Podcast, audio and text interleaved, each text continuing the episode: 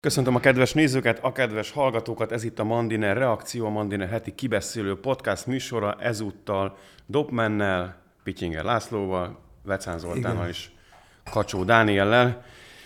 Múltkor elsütöttem a poént, lehet, hogy ez is egy állandó bevezető szöveg lesz, állítólag a napkeltébe kezdték így mindig, hogy van témánk bőven.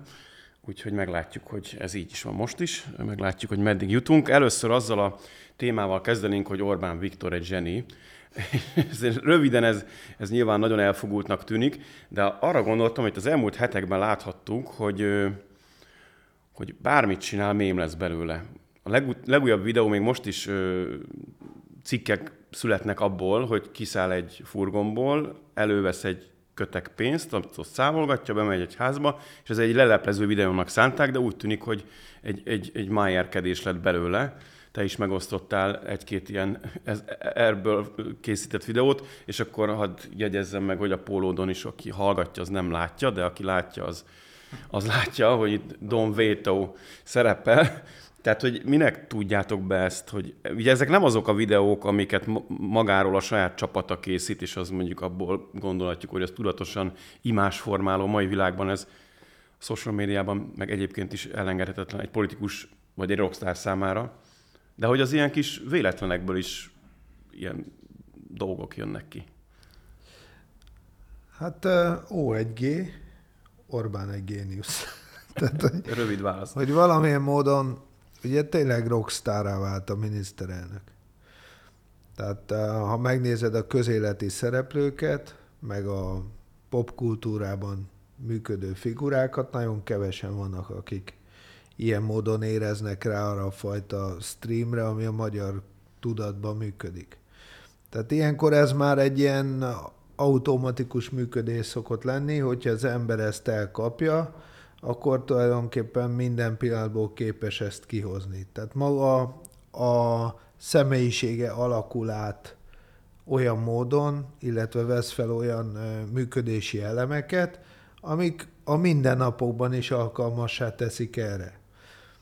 És akkor ugye ez ilyenkor találkozik helyzetekkel, tehát hogy ez adja magát, hogy kiszállsz egy autóból, miniszterelnök vagy, és akkor egy ilyen fiúcskot futkos utánad, és akkor sápítozva mondja a kérdéseit, és akkor eleve egy teljesen kifacsart helyzet az egész, mert én nem tudok még egy országot a világon, ahol egyébként a miniszterelnökök, meg elnökök után rohangálhatsz. Tehát a minimum az, hogy a agyadat beletapossák a betonba biztonsági emberek, de kultúráltabb angol száz országokban szépen le is lőnek egy másodperc alatt. Tehát ez, ez így van. Itt pedig tök érdekes, tehát már maga az egész tematika, ami körül megfogalmazódik az egész tehát hogy olyan, hogy megy egy miniszterelnök az utcán, és akkor az eléugró embereknek így kéne válaszolni, hogy Hát abban, a, abban a nézésben, amit a kamera is elkapott, az volt benne, hogy ebből nem lesz válasz. Tehát, hogy... Hát most az egy más kérdés, hogy nem nagyon szeret válaszolgatni. Ezt egyébként szánt szándéka is csinálja szerintem. Rendkívül jól rángatja ezeket a szálakat. Tehát, hogy tudja, hogy arra kapnak, hogy ő nem válaszol. Hogyha egyszer az életbe azt mondanák, hogy Hát minket nem nagyon érdekel, hogy válaszol-e vagy nem, hanem elkezdenék megfogalmazni a saját tematikájukat, lehet, hogy előbb válaszolna. Uh-huh. Tehát eh, itt minden valamilyen módon a játéknak a része. Tehát a, az Orbán, mint uh, személy, ő levált a, a pártpolitikáról, levált erről a, a oda-vissza játékról, amit zajlik. Tehát valamilyen módon és ezzel most nagy fájdalmat okozok az ellenzékieknek, meg a rendszerkritikusoknak is, de ezt föl kell ismerni, hogy a magyar politika egén, meg most már Európában is egyre inkább, az Orbán egy ilyen nappá változik.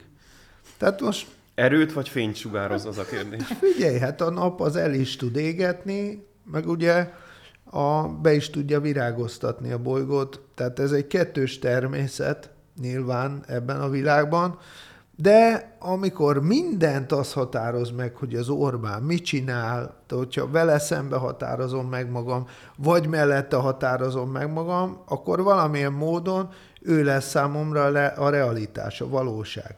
Ami egyébként nem feltétlenül helyén való, vagy ez jó, mert ez egy kimozdult állapot, De mostanában így működik a politika világszerte. Meg Ez kétségtelen. Más kérdés, hogy mennyire szándékosak ezek a reakciók. Itt igazából itt az volt a reakció, hogy nem reagált erre a típusú megkeresésre. Múvej. Tehát, hogy... Nem cselekvés. És cselekvés. Persze, sőt, Palo Alto, hogy a nem kommunikálás is kommunikáció, persze. Igen. De alapvetően itt szerintem pusztán arról van szó, hogy itt Orbán sokkal korábban is egy karakteres figura volt, és a karakteres figurákat lehet jól mémesíteni. Ez nem csak rá igaz, hanem az összes olyan politikusra, aki mondjuk ilyen formán valamiben, valamiben más, mint, a, mint az átlagos figurák. Hogyha te ezt mondjuk rockstárosnak nézed, az is egy jó olvasat szerintem, de az is érdekes, hogy, hogy mém lesz belőle, és teljesen más jelentésekkel is, újra és újra előkerül. Tehát azok körében is, akik nem szeretik, azok körében, ami, ahogy te is mondtad, azok körében is, akik, akik számára ő a, ő a szimpatikus figura, de, de mégis itt, itt inkább az az izgalmas, hogy ez egy spontán terjedő valami. Tehát onnantól kezdve, hogy ő adott egy impulzust, hiszen ritkán ad impulzust ilyen szervezetlen keretek között, és általában ez egy, ez egy bepróbálkozás nála, amire ő ad egy reakciót, ilyen formán értékelődik fel az az egész történet, de hogyha ezt, ezt, ezt nem, nem tudok elképzelni olyan politikust, akinél ennyire mémesedni. Talán, talán, talán uh, Varoufakis volt ilyen, akinél, akinél rengeteg mém született még annak idején, talán uh, Trump. Pa- Trump. ja nem, Varoufakis, a görög. Trumpnál volt akinek, de, Trump, de Trumpban volt egy, egyfajta szerencsétlenség is, például a WC papíros történet, amikor ugye a talpára tapadt ilyenek. Itt valahogy ez a rész, ez a réteg hiányzik az egészből. Tehát hiába fotózzák le őt akkor, amikor e, törölközőben mászik ki a, a, a vízből, meg ilyesmi, még abból se tudnak e, igazából e, ellene fordítani ténylegesen utálatot. Egyszerűen csak egy, egy, egy, egy mém lesz, ami megy a többivel együtt, és új és új szövegekkel. És a magyar nyelvbe is beépülnek egyes mondásai, például, én kimegyek az utcán, és valaki megállít, és azt mondom, hogy adj még egy percet, hogy átgondoljam, azt fogom mondani, hogy ember, most jövök a Scruton belvárosból. Tehát, hogy... Ember, most jövök a gettóból. Igen. Jó, kicsit az ellenzékről beszéljünk, mert ugye ez az egész arról szól, hogy ők próbálják ezt a rockstar státuszt megdönteni, és ha jól értem, akkor ez, ezzel valójában építik, amikor támadják, azzal is építik, tehát vannak ezek az ilyen antiszuperhős figurák, főgonoszok, akiket, hogyha lőnek lézerrel, akkor csak erősebb lesz, mert beszívja az energiát. Valahogy ilyen a, a, az Orbán alakja is ezek szerint, és hát egy több évtizedes projekt, hogy Orbán Viktorból főgonoszt csinálnak. Egyébként nemzetközi szinten szerintem ez nagyjából összejött, de, de ott sem teljes a siker, itthon meg abszolút nem. Most azt nézem, hogy így nagy a készülgetés az EP választása jövőre, ott kéne megmutatni demokratikusan, hogy mennyire nagy az emberek felháborodása az Orbánnal szemben, mennyire érzik magukat rosszul az országban, és mennyire akarják, hogy az, az ellenzék változtasson ezen a helyzeten. Mondjuk LP választásból nem lesz kormányváltás, de valami erőt tudnak mutatni. Mindegyik választás úgy adnak el, mint hogyha ez most a kormányváltás ígéretét hordozná Pedig magában. csak kormányváltáska. Esetleg. Na mindegy, szóval ti az, a kicsit értékeljük az ellenzéket így, hogy most megint egy ilyen kampány időszakra fordulunk rá. Laci, te kitben látod az erőt, hogy anti-rockstar vagy új rockstar legyen? Például. Ilyen figurát nem látok. A következő egyébként egy hatalmas probléma, ami egyébként majd előbb-utóbb meghaladja az Orbánt, mert egész egyszerűen az idő el fogja vinni ezt a jelenséget, meg ezt a fajta működést. Tehát ez olyan, mint a bunyóban vannak az öregiskolás bunyósok akik még használták ezt a válforgatást, meg ilyen furcsa védekezéseket, meg ezek a klasszis boxolók a 60-as, 70-es évekből, akikre tulajdonképpen az ökölvívásnak az egész kultúrája, meg működése ráépül például a profi bunyóba. De ugyanígy van a zenében is, hogy vannak ezek az öregiskolás dolgok, és ugye ugyan e, a politika, meg a harcművészet, meg, a, meg minden más területen is vannak ezek a veretes figurák. És az Orbán még ennek a generációnak a tagja. Tehát egy rafinált, gyakorlatias, pragmatikus, tényleg a működést szem előtt tartó politikus, aki megfelelő módon végzi el azokat a hadvezéri kép teendőket, amiket neki meg kell tennie.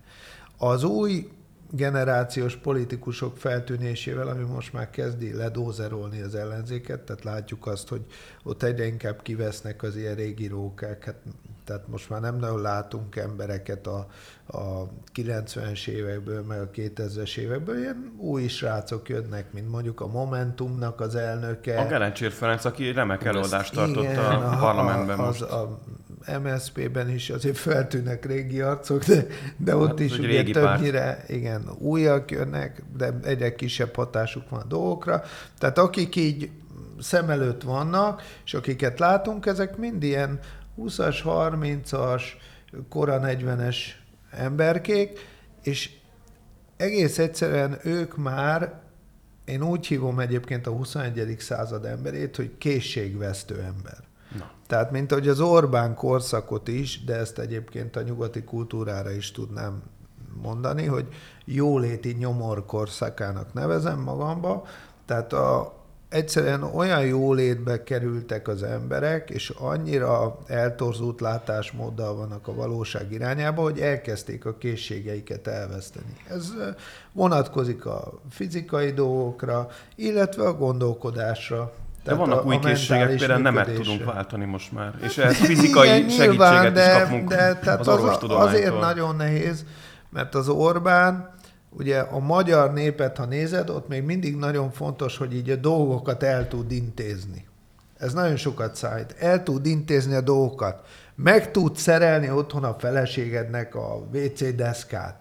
Tudjál focizni a gyerekkel az udvaron. Ez még a népnek a kultúrájában, gondolkodásában benne van, és ezt még az Orbán képviseli. Tehát mikor ránéznek, azt gondolják az emberek, hogy ez el tudja intézni és akkor mi, nem akarom megbántani a Momentumnak az elnökét, mert ő is egy érző lény. Félre ne értsetek. Le tud bontani egy kordont, ha kap megfelelő eszközöket. Tehát azért Érted? készség. Meg hogy ugye, hogy összerak egy beszédet. Tehát lehet látni, hogy, hogy készségtelen.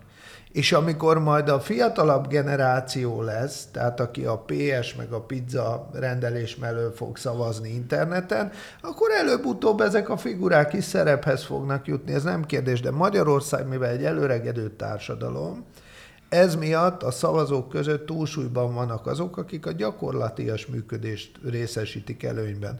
És ezért, amíg ez így van, addig az Orbán nyerni. De nem lehet, hogy majd még ez akkor is így lesz, amikor a pizza rendelő generáció, nevezzük őket pizzen, azt mondja, hogy lehet, hogy én olyan keresem a magamat a politikusban, de inkább mégiscsak egy olyat választanék, aki nem olyan, mint én, mert legalább el tudja intézni. Hát fele tudja. Tehát, hogyha most kimegyünk az országból, hogyha például a nyugati társadalmakat feszegető kérdéseket nézed, meg megnézed a nyugati vezetőket. Tehát pont ez a lényeg. Most ugye itt volt a szlovák választás. Nézd meg, hogy berezegnek ezen. Tehát, hogy egy kis 9 millió pár százezes lakosságú országnak az miniszterelnöke ilyen fenyegetést tud jelenteni, hogy már odaig jutunk, hogy mégiscsak oda kéne neki adni a pénzt, előztessük be neki, mert hát most Tényleg ilyen zoral lenne az Orbán ja, ez a az nemzetközi hír, politikában, Financial Times írt meg, Ért, hogy ha az ukránokat feloldjuk, a, nem a donvétót, hanem a, a sima vétót, Igen. akkor kapunk pénzt majd. Tehát Ezzel érted, számolnak. amit mondok, hogy, hogy lehet látni, hogy a nyugati társadalomban ez a folyamat már sokkal előrébb haladt, tehát megnézed, ott már a vezetők sem képességesek. Hát nézd meg, hogy hogy orvosolnak egy nemzetközi problémát, egy háborút. És ebben egy ilyen figura ki tud kerekedni, mert ahol ugye megszűnik a, a kínálat, ott megszületik az igény. Tehát abban lehet, hogy igazad van, hogy szükség lesz olyan ember, aki el tudja intézni a dolgokat. Csak az a kérdés, hogy a nyugati társadalom ki fog-e termelni olyan embereket, akik el tudják intézni a dolgokat, mikor nagy többségében olyanok vannak benne, akik nem tudják elintézni. Vagy importálni fog olyan embereket, akik el tudják intézni. Hát azok meg a londoni polgármester már társadalmat. Ilyen, ilyen szempontból importer, még sőt a miniszterelnök is bizonyos szempontból. Én láttam egy, és nem beszéljünk magáról az interjúról, csak ugye a ellenzéki vezető, ugye az a DK, és az ő első emberük, az az első ember oldalbordája, vagy igen, jól mondom, Dobrev Klára asszony, aki, aki beveti magát a, a kampányba, és már egy partizán interjúval ezt egy ilyen politikai antréként el is adta. Ő és a DK nem lehet egy ilyen potenciális új legalább egy nap körül keringő földecske, vagy nem tudom melyik bolygóhoz hasonlítsam a DK-t. Vénuszhoz. Vénuszhoz. Köszönöm. Itt beszélgettünk előtte, és mondtad, Zoli, hogy neked van valami kis véleményed a, a Gulyás Mártonról, mert ugye ő készítette az interjút, és kicsit róla is beszélhetünk. De hogy ez mint jelenség, mert ugye ő is mint egy ellenzéki erő jelenik meg kvázi, az aktivista, aki, aki, aki egyben ö, médiamunkás, és egyben pedig ö, politikai ügyet szolgál, év, jó, hosszú évek óta. Jó, hát ha már rám szegezted ezt a dolgot, igen. igen. Nekem, tehát egyrészt le lehetne szögezni azt, hogy, hogy Ujás Márton igenis valamilyen formában mégiscsak közszolgálatot látta, hiszen neki legalább beszélnek ezek az emberek. Most ide hiába hívnád a Dobrev Klárát, nagy valószínűséggel nem jönne el. Ezt ő ki is jelentette a DK, a DK Subjektív című nagyszerű hetente jelentkező tévéműsorban valaki a DK részéről, hogy nem fogadnak el ilyen meghívásokat, úgyhogy meg te, se próbáljuk. Te, valójában ő igazából egy kicsit hofiként működik, mert ő, ő csinálhat valamit, amit mi nem. De hogyha most nem ezt a részét nézzük, meg nem is a svéd kitérőjét nézzük, ugye Gulyás Mártonnak, valóban ilyen formában ellát olyan közfeladatot, hogy föltesz kérdéseket embereknek, akik másoknak nem válaszolnak, csak neki. Eddig oké. Okay. Az is egy izgalmas szerep nála szerintem, hogy ő egy kicsit a baloldali politikusoknak egy ilyen szekuláris gyóntató papja. Oda jönnek, és akkor tényleg e, életét átolt szettig átteszik. Nem csak politikusoknak, megmondó embereknek. Nekem ott problémás egy kicsit ennek a figurának az integritása, és igazából ez, ezen húztam föl magam, hogy ő most micsoda. Tehát, hogy nincsen meghatározva az ő szerepe ebben az egészben. Tehát ő azt mondja, hogy akkor ő köz, köz, köz média-szerű szerepet lát el, oké, de akkor miért nem hívja meg azokat az embereket, akik egyébként mondjuk reprezentálják az ország nagyobbik felét. De akkor, de, akkor, őket, de, akkor, de, akkor, de akkor érted, de akkor ő meg már nem közszolgálati, akkor bocs, akkor ő egy magán, magántörténet. Oké, te most egy magántörténet vagy, akkor pontosan mi a te ideológiád, mit, mit, milyen, milyen célokat szolgálsz. Hát ő most abban úgy nem igazán menne bele, mert ő nem, nem tudom micsoda. Nem, nem, nem konkrétan egy civil szervezet, ami szerveződött valamire. Akkor most mozgalom, akkor, akkor az se akkor ő most, ha, ha viszont civil, akkor honnan van a lóvé? Hát ő ezt most így nem, de a sor végén ott van a soros, de a mikroadományok meg a többi, oké, most egy százalékból betáraztak, de eddig miből működött az, aki tudja hány ember. Tehát, hogy, tehát, hogy, hogy folyamatosan a számonkérhetőség meg a felelősség aluli kibújás van, miközben másokon kér számon különböző felelősségeket. Tehát, hogy nekem itt picsöklik meg ez a dolog, miközben a tartalom, amit gyárt, abból nyugodtan lehet tanulni is akár mert uh-huh. tényleg jó, jól csinálják, csak mondom, nekem itt ezek a, ezek a pontok hibáznak, és szerintem nagyon sokat elárul a, arról, hogy, hogy milyen, ne, milyen nehéz nekem, amikor végre megfogja valaki a Vágvölgyi Gergővel folytatott párharca itt a svéd a kollégánk kitérő, válaszoltak egy kitérő kapcsán, hogy most cikkben. akkor ő egyébként milyen szerepben szólal föl egyébként egy oktatófilmben a svéd diákoknak. Tehát ő ott micsoda? Aktivista. Ott, ott, akkor ott most éppen aktivista? Hát az 19-ben még az volt, azt mondja. Hát de ott ja. DK-sokkal harcolt, nem? A ráadásul a filmben, ja, hát az... kisfilmben, amit De majd a DK TV hogy... Snobjektív című műsorában, amikor a Puzsér kapott is egy műsort, akkor majd megbeszélik. Figyeljetek, én a Gulyás Marcival kapcsolatban, hát ilyen ambivalens, nem tudom jó szó de érzéseket ébrez bennem ez az egész történet. A leginkább van a Jake Gyllenhaal főszereplésével készült Éjjeli féreg. Hú, az kemény film. az a film, igen. Tehát a Gulyás Marcinak a figuráját valahova ide tudom magamba betá- be pozícionálni. Hát konkrétan vadászik emberi tragédiákra, és abból él, hogy azokat leforgatja. Tehát most nem akarom ezzel megsérteni, de talán, hogyha rendesen megfigyeljük azt, hogy hogy tesz föl kérdéseket, hogy vezet le interjúkat, milyen módon tematizál. Most nagyon-nagyon tehetséges abban, amit csinál, ezt nem akarom elvenni tőle, de hát ez azért hordoz magában szociopata, meg pszichopata elemeket, én oh, azt gondolom. Okay.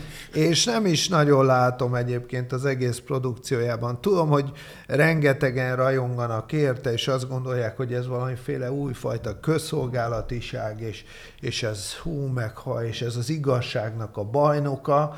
Hát én azt gondolom, hogy az igazság, a nagy igazság képviselői, azok nem szoktak ilyen ügyészek lenni, meg bírók se, meg pálcatörők se, hanem ők meghallgatják a másik embert, tehát az igazán komoly, nagyon nagy riporterek, azok olyan kérdéseket tudnak föltenni, amire az interjú alanyok olyan válaszokat tudnak adni, amit érdemes meghallgatni. És amik egyébként a, hallgatóban váltják ki a véleményalkotást, és nem pedig a riporter próbálja a hallgató véleményét formálni a kérdései által. Tehát ez nagyon fontos.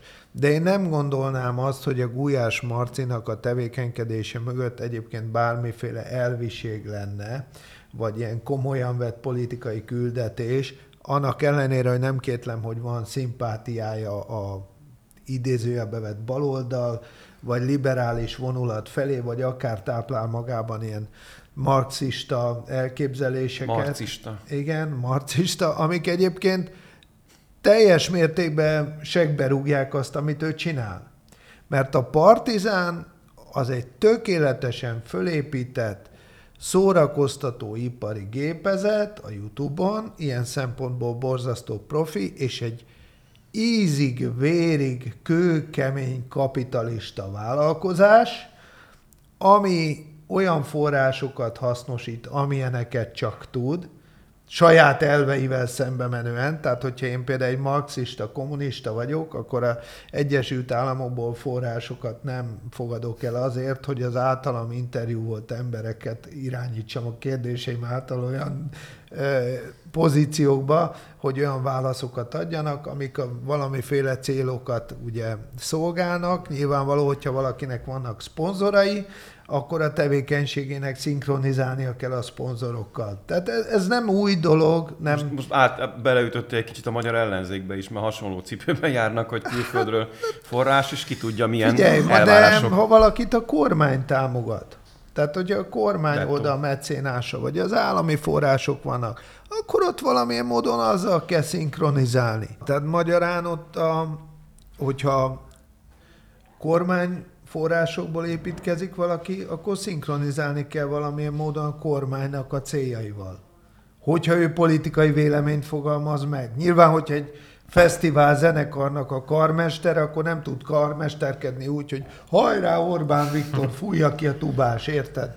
De amikor mecenatúra van, bocsánat, akkor ez mindig fölmerül. De visszatérve, tehát elvehetetlen az, hogy valaki ügyes, meg, meg, meg, meg, meg jól csinálja, amit csinál, de hát ezt a Darth Vader is jól csinálta, meg a Palpatine a csillagok háborújába. Tehát az a bajom, hogy valamilyen módon, ahogy nézem ezeket a riportokat, bennem mindig van egy ilyen zsigeri viszolygás. Kitől? Hát így nem, nem a Marcitól, mint emberi lénytől, hanem attól, amit csinál. Eleve nem tetszik az, hogy oda mennek emberek, és akkor itt vagyok a partizánban, és hú, jó riportot adjak, hogy nehogy mérges legyen rám a riporter úr, meg nehogy nagyon szétszedjen. Tehát például én nem véletlenül nem voltam meg egy partizán interjúban. tényleg sem. hív- hívtak már? Soha. Nem véletlen. Na most lehet, hogy ha ezt megnézik a szerkesztőségbe, akkor De érkezik a levél. Felejtsd el. Sehol semmi. Fogadjunk egy miben? Egy A gázsim felét odaadom, mert én ingyen nem megyek. Szóval, de visszatérve, tehát ez a fiú remekül eltalált egy hullámot. És ez, ez egy hullám, amire föl lehet húzni eh, produkciókat, eh, karaktereket, imidzseket. Hogyha megnézitek, hát sokan azt hiszik, és én nagyon távol állok a, a kőfideszes emberektől, még attól a nagyon kemény kormánypártiságtól se. Tehát én egy megfigyelő szemszögből nézem a dolgokat, és föntartom magamnak a jogot arra, hogy kritizáljam az Orbánt, a kormányát, a döntéseket. Rengeteg felvetésem van oktatással, egészségügyel, járványkezeléssel kapcsolatban, amit meg tudok kérdőjelezni, és azt mondom, hogy ezt meg is kéne. De tehát én egy, egy megfigyelő pozícióból beszélek, bár besodornak engem ide a kormány oldalra, szarok rá, nem probléma. Csak ha megnézitek, például az utóbbi években komoly karriereket lehet felépíteni ebbe az országba Orbán gyűlöletre, vagy kormány kritikára. Ebből remekül él meg a Gulyás Márton és a stábja, a fókuszcsoport, ugye a Potyondi Edina, a Puzsér életében nem élt ilyen szinten, mint ahogy most él. Még csillagszületik zsűris korába se. Tényleg? Tehát, most nem. állt be a történelem jó oldalára, hogy hát... fogalmaz, mert ugye belőle a háború és az arra adott magyar válasz hozta ki, hogy akkor tényleg nincs A vagy B, oldalt kell választani, és akkor van a jó és a rossz. Megint? Valami ilyesmi volt. egyszer, egyszer párszor elmagyarázta egy ilyen beszélgetésben, e... hogy amióta, amióta Putyin megtámadta Ukrajnát, nincs olyan, hogy akkor LMBTQ miatt beleállunk ezerrel a nyugatba, mert akkor ezt mi Aha. most elfogadjuk, mert ez a jó oldal, még ha kritizáljuk is, de, de, de van a jó és a rossz, és akkor ez leegyszerűsíti a kérdést. Hát nem a Verebes mondta azt, hogy már semmi értelme a heti hetesnek, amikor ugye jöttek a szocik, mert hogy hát ő neki már megvan a villája. Ezt össze... Hú, erre, ebben nem mernék rá vérget venni. Hát szóval a... akkor Puzsér jobban él, mint négy éve? Nyilvánvalóan ilyenkor a ha megnézitek, hát nézzétek meg a Noir mozgalmat. Hát ezek, ezek a nagyon elnyomott, ugye, full házakkal mennek. Somogyi András, a, az a ja. komikus. Igen. Tehát azért ezt nem lehet azt mondani, hogy ez mondjuk olyan szánt szándéka kreált gőzkieresztés, mint a Hoffi volt, akivel egyébként utána kezet fogtak az öltözőbe. Tehát azért ezek az emberek megélik magukat abban, amit csinálnak, még hogyha valahol a tudatuk mélyén tudják is, hogy marhára működnek ebbe a rendszerbe. Tehát ahhoz, hogy ezt hitelesen el tudja adni a Potyondi Edina, hogy ő mennyire szenved ebbe a rendszerbe, ahhoz meg kell élni, hogy szenvedek ebbe a rendszerbe, de közben a szenvedésemből marhára tudok profitálni. Tehát házas szenvedés. Mert a szenvedésem az nem egy materiális történet, hanem egy ideológiai hát egy elnyomottságérzés. Igen. Ha már említetted a Noárt, itt tennék egy ugrást. Emlékszem, amikor csináltunk egy jó kis címlapos interjút a Mandinerbe a ti vitátokról, és ez akkor volt, amikor kitört a háború, talán egy nappal vagy két nappal azt követően, úgyhogy, vagy azt megelőzően, de minden nagyon erős volt a, a konfliktus már akkor. És akkor voltak olyan mondatait, hogy hát Putyin most megharaptatta a világot, meg hasonlók, miközben utána hetekig azt hallhattuk meg hónapokig, és talán még most is, hogy a földbe lesz döngölve, és térdre lesz kényszerítve, hiszen Ukrajna fogja igazán megharaptatni Putyint, mert most a nyugat mellé áll, és akkor legyőzzük. És most jönnek friss hírek, és csak Igen. azért hoztam ezt föl, mert most a Guardian, amiről nem mondhatom el, hogy különösebben ne lenne egy szimpatizáló és a történelmi jó oldalon álló orgánum, mármint Zelenszky és az ukránok ügyével, mint amúgy egyébként az egész nyugati világ beértve Magyarországot is megjegyzendő, vagy a Financial Times, vagy, vagy még egyéb nagy nyugati lapokat is hozhatok, arról cikkeznek, hogy repedezik a nyugati egység, és kezdenek belefáradni a nyugati társadalmak abba, hogy Ukrajnát támogassák, mert úgy látják, hogy semmi értelme, csak a konfliktus halad, halad, halad, fagy be, és halnak meg az emberek. Ez itt most a fordulat szerintetek, vagy még ott nem tartunk? És megint Orbán Viktornak lesz igaza, csak senki nem fogja megveregetni a vállát, mint a migrációval kapcsolatban, hogy először elmondják minden rossznak, majd aztán kiderül, hogy hát igen, tényleg nem lehet megnyeretni az ukránokkal a háborút, és tényleg meghalt egy csomó ember, és nem jutottunk előrébb. Bárki komolyan gondolja, hogy Ukrajna meg tudja verni Oroszországot, igazából inkább ez a kérdés. Hát, hogyha a nyugat-európai politikusok elmúlt egy évből... De ez retorika. I, I, hát retorika, de azt feltételezem, hogy amit mondanak, azt is gondolják, de akkor lehet, hogy itt az én naivitásom itt most feltört, mint egy buzgár. Hát azt lehet látni, én ezt már régebben megfogalmaztam, hogy ukrán, profil, ukrán zászlós profilképekkel az emberek nagyon szomorúan fognak nézni ki a szemükön, mikor majd történik valami fajta megegyezés, melynek a során Oroszország nyerni fog dolgokat, Amerika nyerni fog dolgokat, a, a megegyezés győztes oldalán álló országok meg politikusok nyerni fognak dolgokat, és Ukrajna meg akár területeket is fog veszteni, meg, meg komoly kilátásoknak néz elébe a jövőt illetően. A, amit lehet látni, hogy nagyon mozgásban van a politika. Tehát ugye egyébként tök ügyesek voltak az amerikaiak, meg az őket kiszolgáló ilyen nyugat-európai vezetők, uniós vezetők, mert ugye szétcincálták itt ezt a közép-európai együttműködést. Tehát még ezt a nagy történelmi barátságot, ami az Orbán beszédre idehozta a lengyel turistákat, hallgatóságot minden egyes ilyen nemzeti ünnepünkön, még ezt is sikerült megbomlasztani, de aztán mindig sikerült túlhúzni a játékot. Hát például itt ugye ezzel a gabona uh-huh. ö, ömlesztéssel összesöpörték, amit szétcincáltak. És hogyha megnézed, egyébként a gabona témát ukrán szemszögből az ukránoknak tök igaza van. Hát de nem, nem Mert azt... a Zelenszky, ugye ő, ő, hát ő tudja, hogy miért háborúzik. Tehát azért ne gondolja senki, hogy a Zelenszky hülye, meg ő nincs képbe az, hogy ő ott mit csinál. Hát ő kapja az infót Amerikától, megmondják neki, hogy szoszi van a futrinkába, és halnak meg az emberek. És cserébe, mikor előállna valamivel, hogy na akkor keressük a lét, akkor mondják neki ezek meg, hogy hát le, jogosan mondja a lengyel, meg a magyar is, hogy ide ne küldjed a gabonádat, megköszönjük, nem kérjük, mert egyrészt szar, meg van nekünk sajátunk. Hát de Jó, hát, a, a Zelenszky közben azt mondja, hogy én nem nektek küldöm, hát küldöm a folyosókon, a szolidaritási folyosón, hát egészen Afrikáig az éhező embereknek, mert Persze. ukrán vagyok, csak, jó ember. Csak valahogy véletlenül esik a kamionról mindig erre felé. Hát ilyen értem, ez egy illogikus dolog, hogyha az a problémája az Zelenszkynek, hogy a lengyelek meg a magyarok lezárják a határokat a saját piacukra nem engedi a gabonát, majd ő azt mondja, hogy nem is oda akarja eladni, akkor nem értem volna a probléma. De mindegy. A, a probléma szerintem ott van, hogy Zelenszky nagyon sok látogatása során, mit tudom én, kap 50 önjáró löveget a lengyelektől, és ad mondjuk egy ukrán hősök által aláírt sisakot. És gondolod, hogy a gabona is lehet valamilyen csere alap, és akkor ezért kap valami komolyabb, nem tudom. Nem tudom Néha küld egy rakétát is.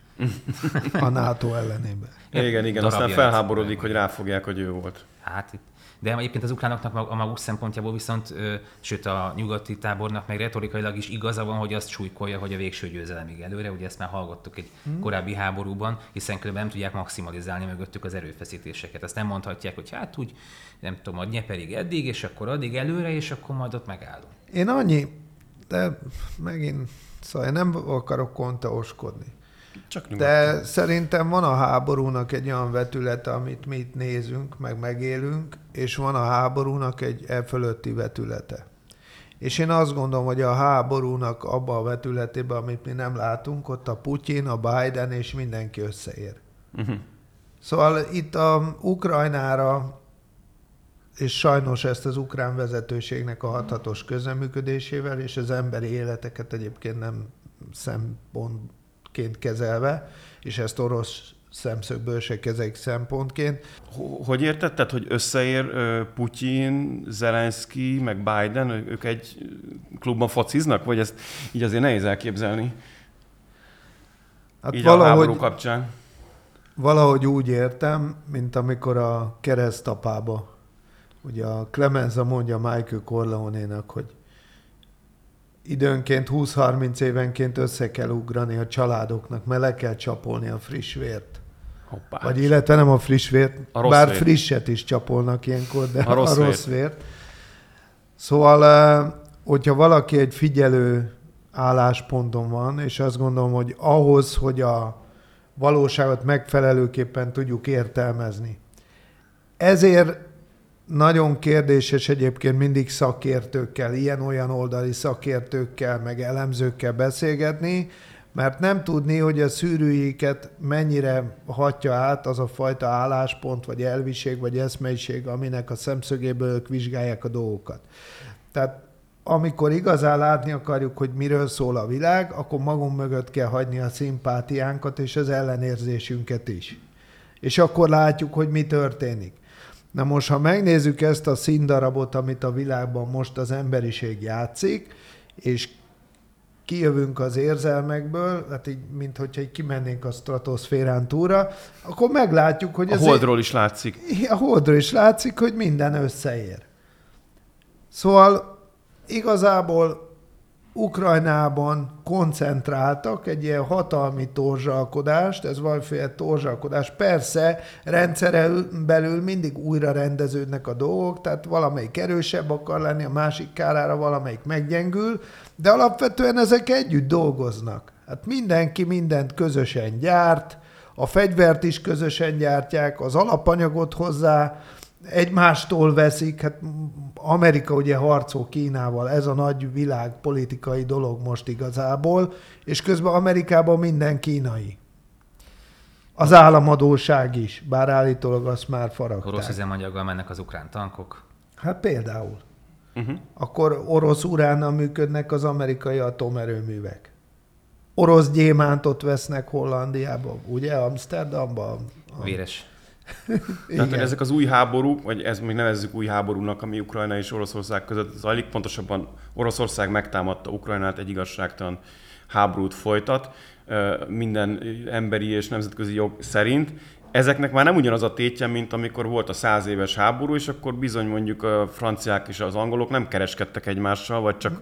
Hát az a, háború volt akkor. Akkor is kereskedtek egyébként egymással Persze, közben. kereskedtek, Tehát, hogy... és egyébként meg ismerték is egymást, és ugye az arisztokrácia mindenhol családilag is összefonódott. Azért... Abszolút. Hát nem. ezek rokonok voltak. Hát az első világháború... A cár meg a német császár. Az első világháború igen? Meg, akkor meg igen. És, akkor és mi leveleztek is egymással, aztán Az aztán ember élet nem számít, érted? Tehát, hogy ezekben a történet történetekben szomorú ezt elmondani, de az ember életek nem számítanak. Én szerintem utoljára nem is tudom, melyik háború lehet legitim egyébként. Ki tud legitim háborút indítani? Melyik háború tud jó lenni? ami a jó célért megy. Melyik, mikor hát a keresztes hadjáratban a gyerekeket fölpakolták a hajóra, az azt nem... elküldték őket oda a Szentföldre? Egészen az egy legitim volt. háború? Nehéz ezt mai szemmel megmondani, de kétségtelen bizonyos erkölcsi alapállással nincs olyan háború, amit jónak lehet nevezni. Nyilván az egész Legutóbb... attól függ, hova rakod azt, hogy ki ütött elő. Melyik ütést nevezett ki első ütésnek, és akkor onnantól kezdve Meg hogy mekkorát kapott vissza. Meg csak ha belegondolsz, hogy a, sokszor az ütésekkel védekezni. Mm. Hát szóval... ezt mondják az oroszokra, hogy azért hát van, támadtak hogy most, mert, mert hogy Lemész Szántó Öcsi bácsihoz ökölvívó edzésre, akkor megmondja, hogy ütéssel védekezzé, az a legjobb védekezés. Uh-huh. Szóval azért ez egy nagyon érdekes világ, amiben vagyunk, és de amit, hát sokszor ez így fáj embereknek, mikor kimondom, de nem csak én mondtam már ki, és nem is csak a saját találmányom. Egy, szerintem a 20. század egyik legnagyobb gondolkodója Ellen Watts is megfogalmazta ezt, egyébként sok más keleti bölcsek kapcsolatban, hogy vigyázni kell, hogy mit kívánsz az életben, mert megkapod. Tehát, hogy az emberek különben úgy élnek, hogy szeretnének. Uh-huh. És ez, ezt egész szélsőséges példával is alá tudom támasztani, amire emberek föl szokták kapni a fejüket, milyen beszélgetésekben, amikor például azt mondom, hogy az emberek Észak-Koreában is úgy élnek, ahogy akarnak. Uh-huh. És, pontosan kifejtenéd? Mert azért... így. Igen, tudom. De ha belegondoltok abba, hogy az észak-koreai elit hány emberből áll, és mondjuk milyen támogatása van hadászatilag, vagy erőszakszervezetben, és akkor a lakosság milyen számú? Mondjuk a lakosságnak a legnagyobb száma egyébként a hadászathoz hozzátartozik, illetve azt a fajta kiképzést, amit egy észak-koreai katonának kell, azt megkapja. Tehát az egész ország harckészültségben van, és mindenki képzett katona akkor ha nem úgy akar élni, ahogy akar, ahogy kell neki, akkor változtatna rajta. De ha nem tud? Hát miért nem tud? Mert van egy Azért... elnyomó hatalom felette, katonákkal, szuronyokkal, tankokkal, azt hát mondja, hogy te most így fogsz élni. Vagy hát legalábbis mi így tudjuk, hogy így élnek de az, el, nem az tudjuk. elnyomásnak a feltételeit meg kell teremteni. Tehát én azt gondolom, hogy az elnyomás feltételeinek a megteremtése az elsősorban pszichés eszközökkel történik. Uh-huh. Tehát egy olyan képet rajzolok fel a lakosság számára, ami miatt ő vállalja azt a fajta létezést, amiben van. De akkor már nem is biztos, hogy úgy él, ahogy szeretne, hanem csak ahogy szeretnék, hogy szeresse. Hát ott már ő elkezd úgy szeretni élni, ahogy szeretnék, hogy szeressen élni. Uh. De ez egy oda-visszaható uh-huh. kölcsönhatás, tehát itt azt kell tudni, hogy nem vagyunk egymástól elválasztva, tehát a tér az nem elválaszt minket, hanem összeköt. Ez olyan folyamatokat generál, hogy oda-vissza mennek állandó az információk.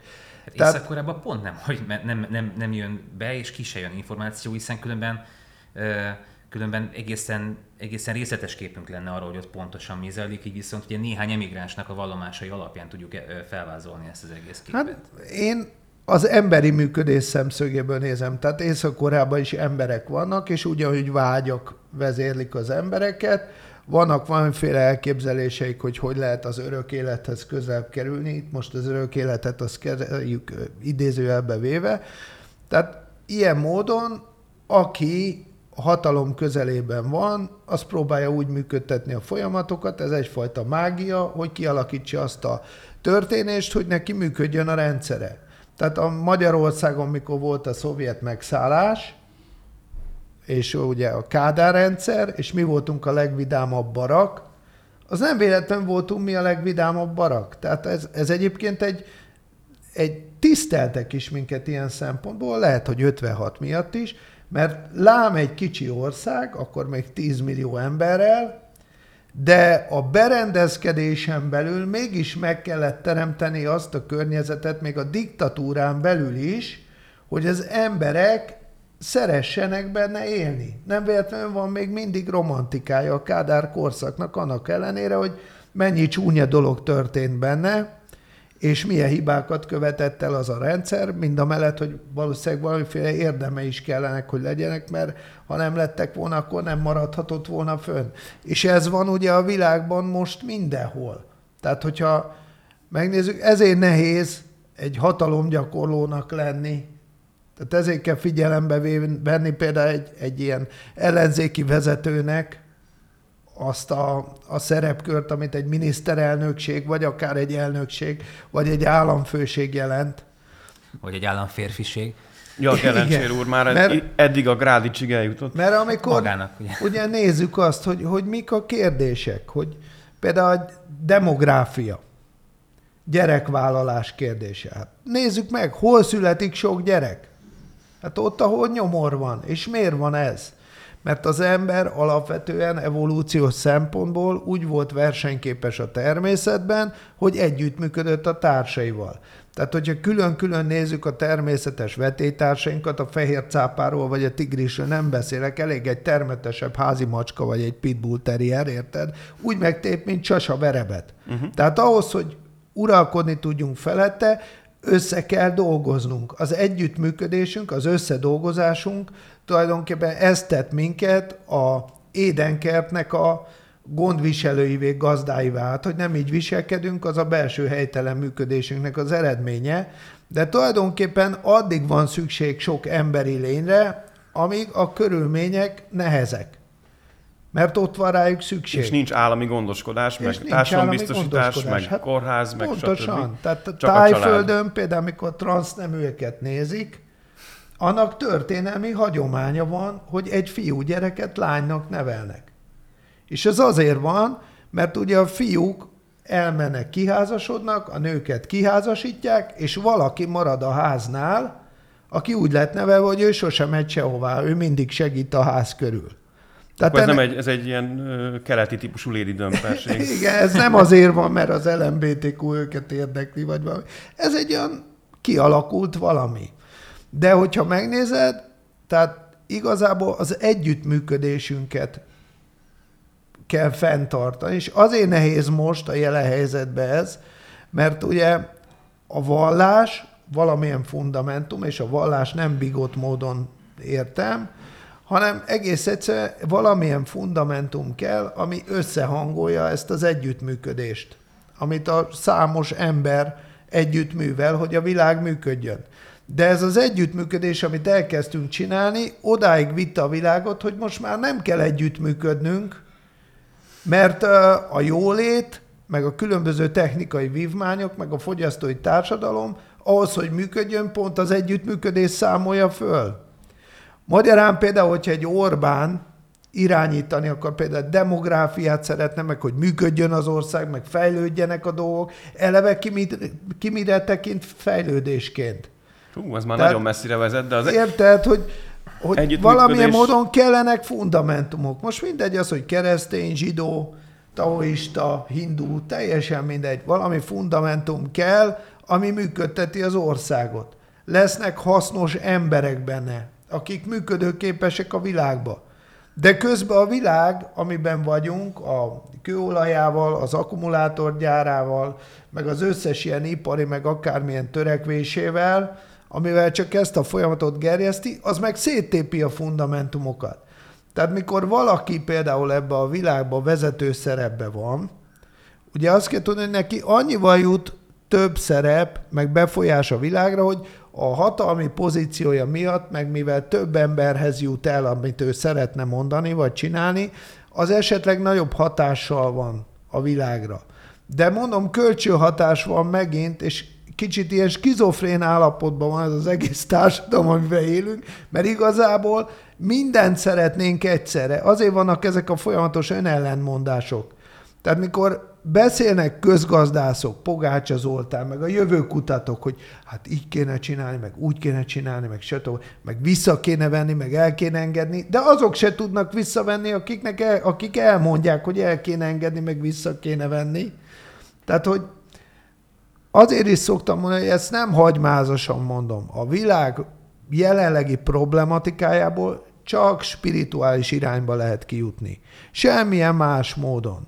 És ez nem azt jelenti, hogy ilyen dogmatikus hívőként borulgatni kell, meg ájtatatosan nézni, meg igen, meg nem, hanem egész egyszerűen rá kell jönni, hogy az elégnek a kultúráját kell megteremteni, akármilyen berendezkedésben éljen is a világ, legyen az kapitalizmus, királyság, bármi, tehát valamilyen módon rá kell jönni, hogy nem vagyunk a rendszer fölött, nem vagyunk a rendszeren kívül, csak jobban rálátunk a rendszerre, és ezáltal adott lehetőségeink folytán mi tudunk segíteni abban, hogy a rendszer működőképes legyen.